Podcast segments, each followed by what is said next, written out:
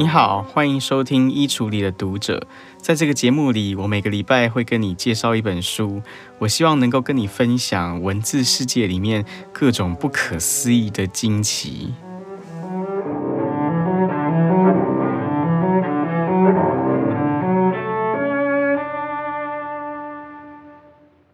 去年 COVID-19 的疫情在美国刚刚爆发的时候，不知道你有没有注意到一个很有趣的新闻？那就是因为很多地方都进入到封城状态，所有的博物馆、所有的美术馆通通都关门了，没有游客了。这个时候呢，就有一些博物馆，他们想出一些特别有趣的企划，比如说呢，在堪萨斯城有一个美术馆，它叫做 Nelson Atkins Museum of Art。它是一个艺术博物馆，他们就想到一个计划，他们怎么做呢？他们想要让企鹅来逛美术馆，因为反正这些游客都不能来了，他们干脆让一些动物，让企鹅来逛美术馆，然后把这个影片给拍下来，然后这个影片就非常好玩，非常可爱，你就会看到一群企鹅，他们摇摇摆摆的走路，然后在美术馆里面大摇大摆的逛，而且他们还真的会去端详墙上挂的这一些绘画作品。而且呢，这些企鹅它还不是随便乱端详的哦。根据这家博物馆的 CEO 他的说法，这些企鹅还真的是有一些明显的偏好。比如说，他们好像就没有特别喜欢莫内的作品。当这些企鹅他们摇摇摆摆的逛到印象派的这个展区的时候，他们总是快步掠过，匆匆一瞥。但是当他们逛到文艺复兴时代的大画家卡拉瓦乔的作品前面的时候，他们总是在那边驻足良久，然后仔细的端详卡拉瓦乔的作品。如果你没有看过这一段企鹅逛博物馆的影片的话，我非常推荐你去 YouTube 把这个影片找来看，因为非常好玩，非常好笑。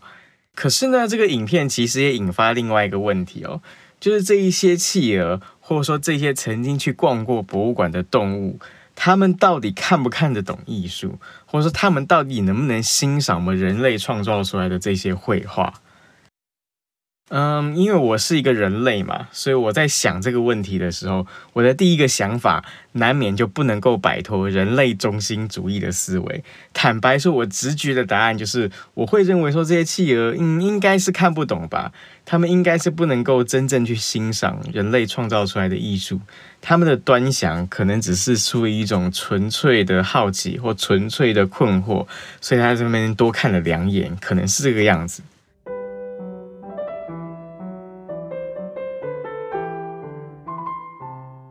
可是呢，在我读过今天我要跟你介绍这本书之后，我就觉得我有必要再重新思考一下这个问题了，因为今天这本书它就不断的在告诉我们，在人类历史上，包括在科学研究的历史上，这些研究动物行为的科学家，他们很多次很多次，他们都把动物所展现出来的非常高度的心智行为，他们把动物所展现出来的有时候是超越人类的智慧，他们都以一种人类中心主义的立场。把这些行为贬斥为是不重要的，或者贬斥为是其实是没那么聪明的。我今天要介绍的这本书呢，它的书名叫做《Are We Smart Enough to Know How Smart Animals Are》？我们能够足够聪明到知道动物有多聪明吗？就动物到底有多聪明？用我们人类的智慧是足够去衡量的吗？这本书呢，有一个中文翻译版，叫做《你不知道我们有多聪明》。它是在二零一七年的时候由马可波罗文化所出版的。这本书的作者呢，很厉害，他是 Frans de Waal，他的中文翻译名字叫法兰斯德瓦尔。他呢，同时是美国国家科学院的院士，也是荷兰皇家艺术暨科学院的院士。他是一个非常知名的动物行为学家，同时也是一个知名的灵长类学家。基本上，你只要研究过我刚刚说的那两个领域的其中任何一个的话，你都不可能没有听过他的大名。而且更难得的是什么呢？更难得的是，Frans de Waal，他是一个阅读非常广泛的人。比如说，他就提到，他早年刚刚开始在做黑猩猩的研究的时候，其中一本对他启发最深的一本书。不是任何灵长类学的书，甚至也不是任何动物行为学的书，它是一本政治哲学的书，那就是十六世纪的经典的政治思想的著作——马基维利的《君王论》。那为什么马基维利的君王论会对黑猩猩的研究带来启发呢？其实很有趣，我想马基维利本人大概也从来想不到，有一天他的书会被一个灵长类学家阅读，然后对灵长类研究带来一个开拓性的发展。其实《君王论》这本书，它原本在讲的是君王统治的技巧。我们君王怎么样用我的恩，怎么样用我的威，我怎么样用我的赏，怎么样我的罚来巩固我自己的地位，同时让所有人都继续的永远的臣服于我。这是马基维利的《君王论》这本书里面最重要的精神之一。可是呢，Franz de Waal 这个我们今天的作者，他就发现一件很有趣的事。其实马基维利《君王论》里面很多的一些政治技巧，我们在黑猩猩他争夺首领地位的过程当中，都看得到很多雄性黑猩猩在应用这些技巧。比如说，他就观察过一只黑猩猩，它的名字叫做 Yaroin。Yaroin 这只黑猩猩，在他年老的时候，他曾经面对到一个非常棘手的一个政治上的抉择，那就是有两只比他年轻的公黑猩猩都想要跟他示好，其中一只呢是这一群黑猩猩的现任领袖。而另外一只黑猩猩呢，就是比这个现任领袖要在更年轻力壮的一只黑猩猩。这一只年轻的黑猩猩，他就不断试图想要去挑战现任领导地位的权威，他自己也想要推而翻之，自己想要当领袖。那为什么这一只老黑猩猩 Yaroin 他的抉择会这么重要呢？那就是 Yaroin 其实他过去曾经就担任过这一群黑猩猩的领袖。只是因为他年老力衰了，他受到更年轻的这些中年的黑猩猩的挑战，他不得不大权旁落。于是呢，真正的领导中心、决策中心就转移到现任的这个领导所组织起来的领导团队身上了。而这时候问题就来了，请你想象一下，假如你是这一只 yellowing，是这一只老黑猩猩的话。那你会是想要去跟这个现任的领导交好呢，还是你会想要去跟这个更年轻力壮、想要挑战现任领导团队的这一只年轻黑猩猩交好？嗯，我不知道你的答案是什么，但是坦白说，如果是我的话，我觉得我应该会选择跟这个现任的领袖交好，因为毕竟现任领袖他已经组织好一个稳定的领导团队，而且呢，他这么的尊敬我，虽然我只是一个太上皇，我已经大权旁落，已经没有实权了，可是毕竟呢，我只要跟领导维持一个友好的关系，我就可以继续过我的老年的太平日子。可是呢，这只 Yaroin 这一只老年的黑猩猩，他的想法就跟我不一样，他就选择跟这个年轻力壮的、想要挑战领导团队的黑猩猩去结盟。为什么呢？背后的理由就是，如果我继续支持现有的政权的话，那我是分享不到任何的权利的。可是呢，现在这个年轻的黑猩猩，他准备要起来挑战了，他正在到处拉帮结派，找人结盟。他的领导团队还没有真正成型，这个时候呢，如果我以一个太上皇的立场，我去跟他结盟，我加入到他的团队里面，其实我就有机会在未来革命成功之后，当这个新的年轻的黑猩猩当上领袖之后，我就有机会取得更多的权利。而事实上呢，后来这一只年轻的黑猩猩，他说组织起来这个领导团队，也真的就革命成功了，他自己当上了领袖。而这个革命之后的这一只老黑猩猩 Anroin，他又重新获得了他本来失去的一部分的权利。到这边，我们今天的作者 Franz de Wall 他就告诉我们，其实，在过去很长一段时间里面，科学家在面对黑猩猩或面对所有的非人类的动物的时候，他们总是认为这些动物彼此之间的争权夺利，就只是一种武力上的较量而已。可是，Frans de Wall 透过他的观察，他就告诉我们，在黑猩猩的政治世界里面，当他们在争权夺利的时候，他们是必须要动用到这种类似于马基维利君王论所说的那一种理性思考、理性规划的能力。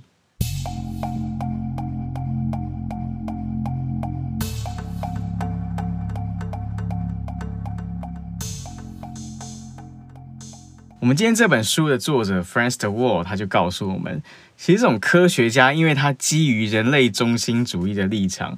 而去忽视掉动物具有高度智慧的可能，或他去贬低动物一些高度智慧的行为，其实在科学史上是屡见不鲜的。比如说，他书里面就讲到一个很有趣的故事。就是说，在二十世纪中期的时候，伦敦动物园曾经做过一些动物表演的活动。那其中一个动物表演呢，就是他们让灵长类举办茶会，就是他们训练这些灵长类，训练他们使用碗、使用汤匙、使用茶杯、使用茶壶。那刚开始的时候，这些灵长类动物使用这些器具，当然会有一点笨拙。可是慢慢慢慢，他们熟悉了之后，情况就不一样了。他这边就说啊，他说。随着时间的推移，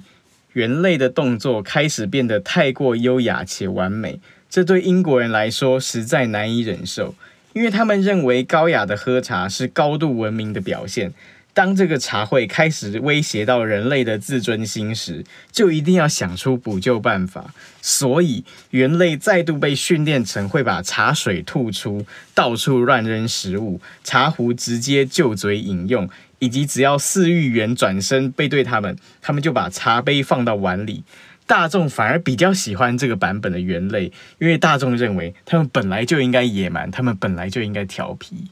其实这种例子呢，在科学史上是太多太多了。就比如说，曾经科学界也流传一个说法，那就是人类是唯一懂得制造而且懂得使用工具的一种动物。可是呢，这种说法当然很快就被打破了，因为实际在观察上，你就会发现说，黑猩猩会使用工具，很多的鸟类也都会使用工具，所以人类绝对不是唯一会制造或使用工具的动物。可是呢，这时候科学界他们的做法不是去调整他们的认知，而是他们重新定义工具。他们想要把工具重新定义成是，你不但是能够制造这些工具，而且你要能够理解工具背后的原理，才叫做真正是制造和使用工具。当然啦，这种先射箭再画靶的行为，后来也被证明是行不通的。比如说，这边就讲到另外一个我觉得很搞笑的例子。就过去很长一段时间里面呢，很多科学家都主张说，动物它只会透过模仿，你给它什么样的动作，它就照着做那个动作，它不会去理解说它所模仿的那个行为背后是在做什么。而人类呢，虽然人类也会透过模仿来学习，可是人类模仿久了之后，它能够慢慢理解它所模仿的这个动作。背后的原理是什么？从此他就能够举一反三。可是真的是这样吗？这里面他就讲到一个人类的小孩跟黑猩猩之间的一个比较实验。这些实验者呢，就是赋予人类的小孩还有黑猩猩的小孩完全一样的任务要去解开。那你觉得是黑猩猩的小孩表现比较好，还是人类的小孩表现比较好？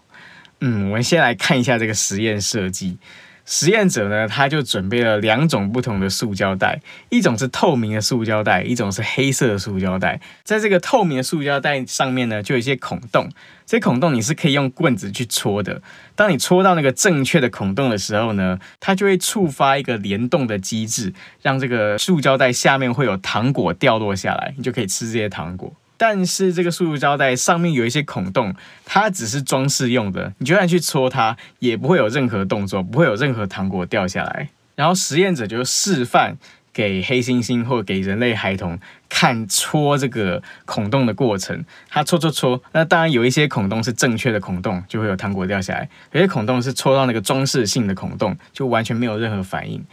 然后人类的小孩看到这个情景，黑猩猩的小孩也看到这个情景之后，实验者再给他们另外一个呃完全设计一样的塑胶袋，只是这个塑胶袋是黑色的，所以你是看不到里面的机制的。可是那个孔洞安排的位置还是一样，那个正确孔洞还是在同样的地方，所以你只要戳到它，下面就有糖果掉下来。结果呢，这个黑猩猩的孩童。他看了之后，他拿到这个黑色的塑胶袋，当他要拿棍子去戳的时候，他非常精准的，就直接去戳到那个正确孔洞，下面就有糖果跳下来。他完全没有去戳到那一些只是装饰性的孔洞。可是人类的孩童就不一样了，人类的孩童在拿到这个黑色塑胶袋的时候，他就是照着本来实验者在戳这个塑胶袋的那个戳的顺序，他就从第一个戳到第二个，从第二个再戳到最后一个。那这说明了什么？这说明的是，至少在这一场实验里面，这一些黑猩猩的孩童，他们是有能力去理解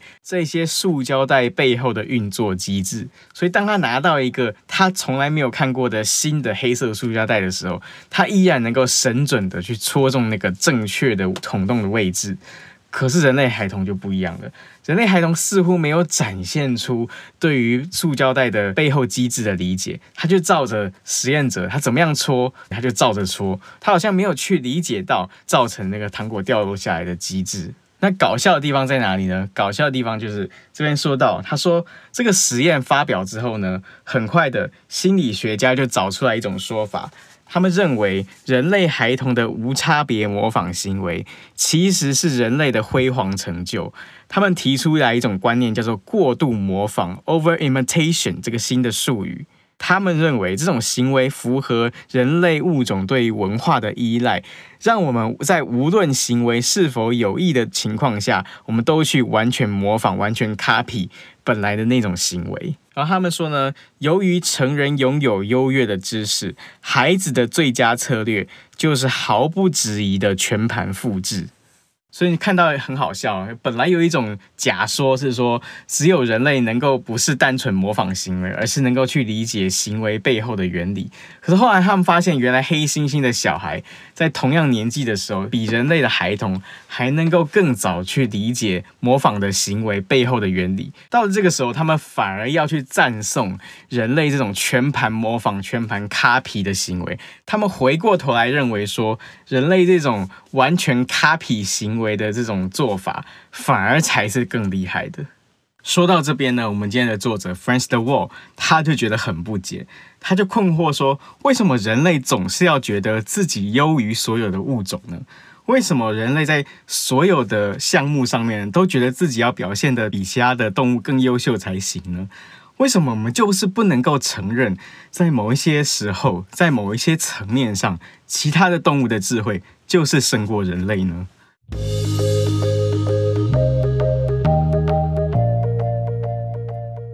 在这本书里面，我觉得他还讲到另外一个特别有趣的课题，就有些时候，就算科学家真的放下身段，他想要好好的想一个方法，客观的去测量其他动物的智慧，但是有时候，因为我们太习惯人类世界测量智慧的方式，我们太习惯人类世界所定义的智慧的概念。所以反而我们低估了很多其实非常有智慧的动物，比如说他们就讲到一个例子，就是长臂猿的例子。在很长一段时间里面，长臂猿的智力是备受质疑的。为什么会这样呢？那就是因为灵长类学家他们曾经做过一系列的实验，他们就是把包括长臂猿、包括黑猩猩这一系列的灵长类，把它们放在实验室里面做实验。怎么做呢？就说把它们关在一个笼子里面，然后呢，在他们手拿不到的范围就有一些香蕉，同时在他手拿得到的范围就有一根棍子。他只要拿着这根棍子，他就可以勾到这些香蕉，他就可以有的吃了。然后这些科学家就发现呢，无论是猕猴还是黑猩猩，还是其他各种灵长类，都能够想得出来这个办法，就是他能够去拿到这个棍子，然后去勾到香蕉来吃。可是唯独就是长臂猿，他不会去拿这根棍子来勾香蕉来吃。那是代表了什么呢？是不是代表长臂猿它不懂得使用工具呢？或长臂猿它是在某一些方面它智力有所缺陷呢？这个问题困扰了灵长类学家好长一段时间，直到后来他们才发现，他们实验设计出了一个问题。你能够想得到这个问题出在哪吗？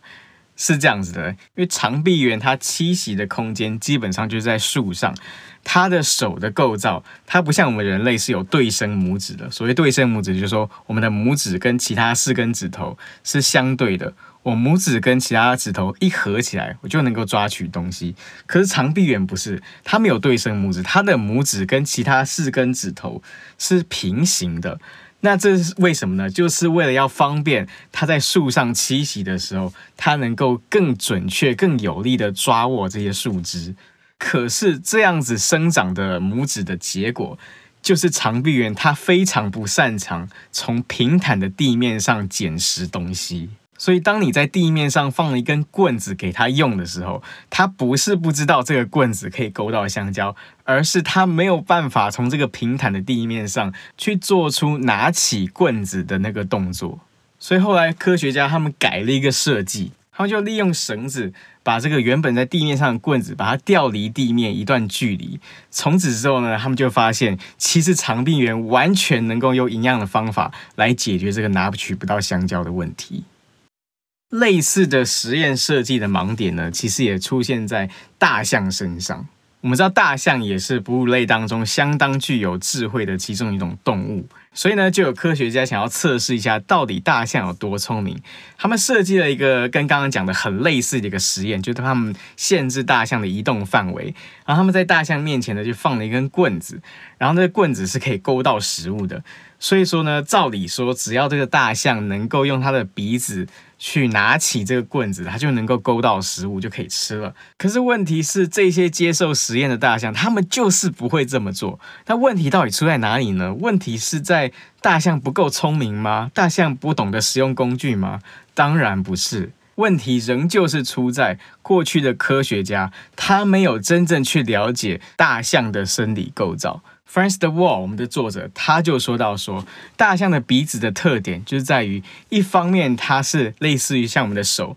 它是一个能够抓握的一个器官，但它同时又是一个嗅觉器官，而大象它是非常依赖嗅觉来去理解什么东西是食物，什么东西不可以吃。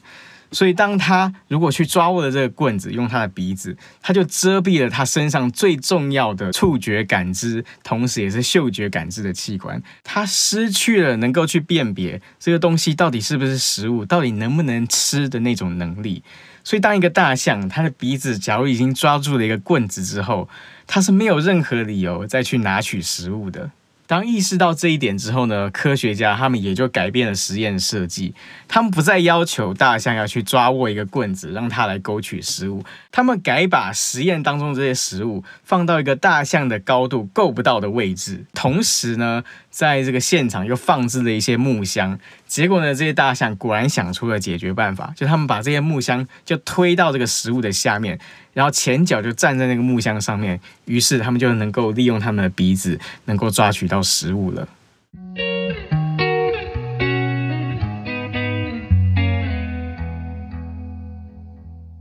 从长臂猿跟大象的例子当中呢，其实我们就可以看到，很多时候我们人类之所以低估其他动物的智慧，其实是因为我们不了解动物的感官世界。我们不了解动物在它所原本栖息的环境，它到底面对到什么样的情境，它到底面对到什么样的生存问题。很多时候，动物的智慧，它其实是为了要解决它生存环境当中的生存问题所发展出来的智慧。人类有自己的感官经验，人类有自己、呃、身处在人类世界当中我们要面对的生存问题。我们的智慧是为了克服人类的生存问题而发展出来的。其他动物，他们的智慧也是为了要克服他们自己的生存问题而发展出来的。这中间其实可能没有高下的关系，而是我们会发现，在自然界当中，其实有各式各样为了要解决不同的生存问题而产生出来的不同的智慧。就比如说，对一个年幼的鸟类来说，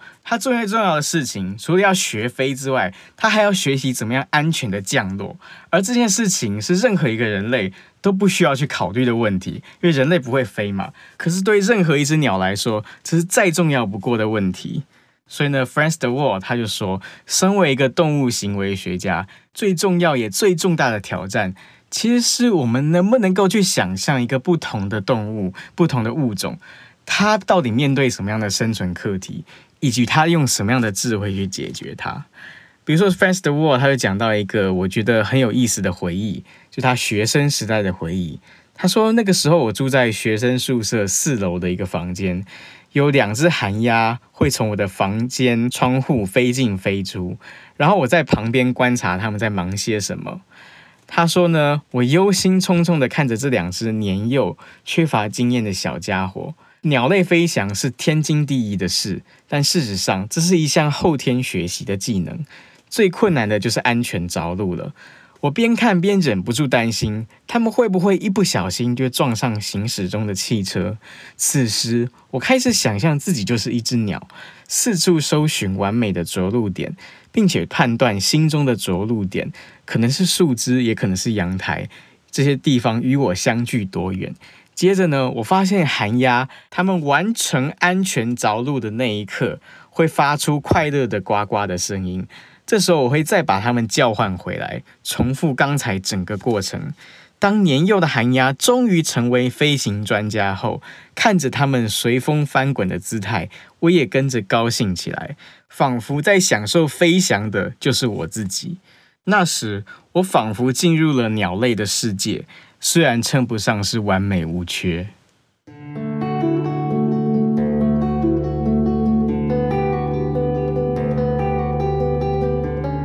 我们这个节目的惯例是，每到最后的时候，我会跟你分享一首相关的音乐。今天因为我们讲到动物的智慧，所以我就想到在古典音乐当中有一首跟动物非常有关的有名的曲子，那就是圣桑的《动物狂欢节》。我知道圣桑是一个神童哦，他可能是西方古典音乐史上继莫扎特之后最厉害的神童，甚至有人说他是比莫扎特还要更厉害的神童。就他三岁就开始作曲，然后十一岁就办了第一场的独奏演奏会。我们知道莫扎特是五岁才开始作曲嘛，那圣桑还比他早两年，三岁就开始写了第一首曲子。而且圣桑还有另外一个比莫扎特更厉害的地方。就莫扎特一共人生只有三十五年，就莫扎特三十五岁就过世了嘛。那圣桑呢，一路活到八十六岁。那这首《动物狂欢节》呢，是圣桑五十一岁的时候的作品。这时候的圣桑，当然他的作曲功力已经是相当炉火纯青了。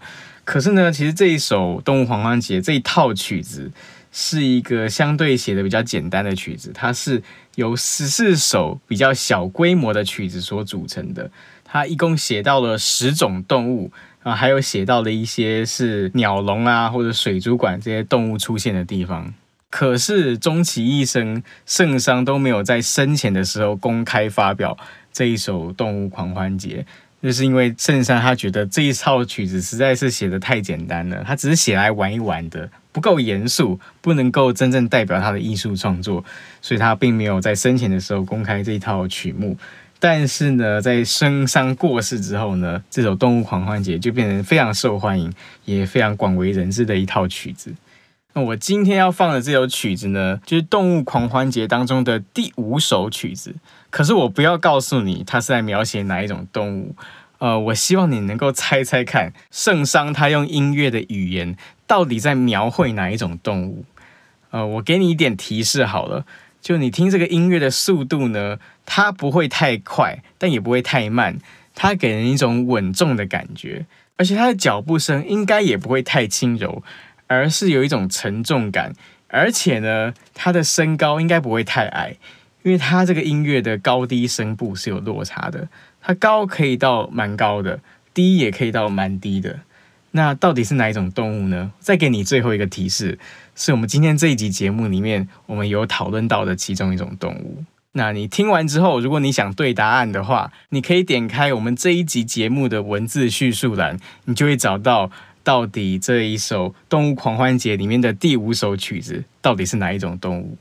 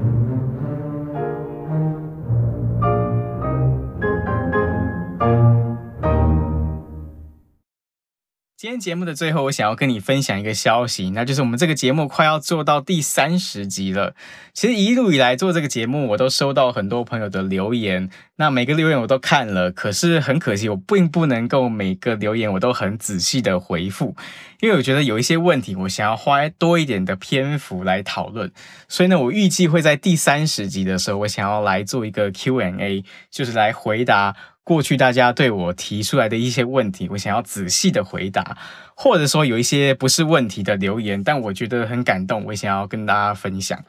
那如果你对我们这个节目有任何的问题，或者你对我个人有任何的好奇、任何的疑问的话，也欢迎你留言给我，我会统一在三十集的时候回答大家的问题。如果你是用 iPhone 手机的话呢，你就可以到 Apple Podcast 这个 APP 里面找到我的节目，滑到最下面，你就可以留言给我。如果你是用 Android 手机或者其他方式收听的话，你可以到 Facebook 或到 YouTube 搜寻我的节目，也一样可以留言给我。如果你不想让你的留言被别人看到的话，你也可以寄 email 给我，我的 email 地址就是 closetreader 一二三 at gmail.com，或者你看我们这个节目的叙述栏，也可以找到我的 email。如果你对我有任何指教的话，就包括我可能在节目里面讲错了一些话，或有一些不够周延的地方，也欢迎你留言告诉我。今天最后还是要谢谢你的陪伴，那我们下次再见喽。